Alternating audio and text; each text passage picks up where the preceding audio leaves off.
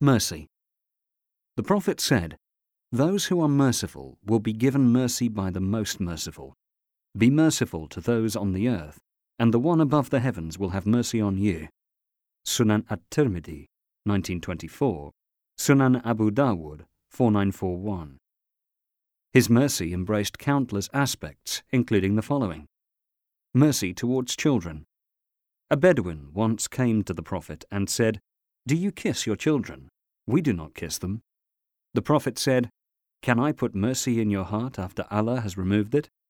Sahih al Bukhari 5652, Sahih Muslim 2317. On another occasion, a man saw the Prophet kissing his grandson, Al Hassan ibn Ali, and said to him, I have ten children, but I have never kissed any of them. The Prophet looked disapprovingly at him and said, He who does not show mercy to others will not be shown mercy. Sahih Muslim 2318. Once he carried his granddaughter Zainab while standing in prayer, and he put her down gently when he prostrated. Sahih al Bukhari 494 and Sahih Muslim 543. If he heard a baby crying while the mother was praying behind him, he would shorten the prayer so that the mother could attend to the baby's needs. Abu Qatada narrated that the Prophet said, when I begin the prayer, I always intend to make it long. However, if I hear a baby crying, I shorten it, as I do not wish to cause his mother any distress. Sahih al Bukhari 675, Sahih Muslim 470. Mercy towards women. The Prophet urged his companions to look after girls and show kindness to them. He used to say, Whoever is in charge of any of these girls and treats them well, they will be a shield for him against the fire. Sahih al Bukhari 5649, Sahih Muslim 2629. He even stressed that women must be given their rights and be well cared for, and commanded Muslims to make this issue their concern and to advise one another to do so. Take good care of women. Sahih al Bukhari 4890. He was a shining example of kindness to family members he once sat beside his camel and put his knee for Safiya, one of his wives, to put her foot on in order to get onto it. Sahih al Bukhari 2120. Whenever his daughter Fatima came to visit him, he would get up to welcome her, take her by the hand, kiss her, and make her sit where he was sitting. Sunan Abu Dawud 5217. Mercy to the weak members of society.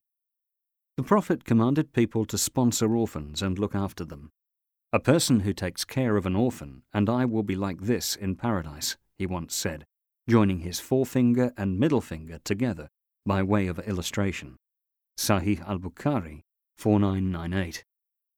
He considered a person who looks after a widow or a poor person just like a warrior who fights for Allah's cause, or like one who performs prayers all night without slackness and fasts continuously and never breaks his fast. Sahih al Bukhari 5661, Sahih Muslim 2982. He regarded showing kindness to the weak members of society and giving them their rights a strong reason to gain Allah's victory over the enemy, as well as gaining more means of subsistence. Seek help among your weak ones, for you are given provision and help only because of the weak amongst you. Sunan Abu Dawud 2594. Mercy towards animals. The Prophet's comprehensive sense of mercy extends even to animals and insects. He urged people to show kindness to animals and warned them against harming them or laying loads on them which are more than they can bear. He said, Allah has prescribed proficiency in all things. Thus, if you kill, kill well, and if you slaughter, slaughter well. Let each one of you sharpen his blade, and let him spare suffering to the animal he slaughters. Sahih Muslim 1955. Once he noticed a mound of ants which had been burned up. Who has set fire to this? he asked. One of his companions replied, We have. No one should punish with fire except the Lord of the fire, he disapprovingly said. Sunan Abu Dawud 2675.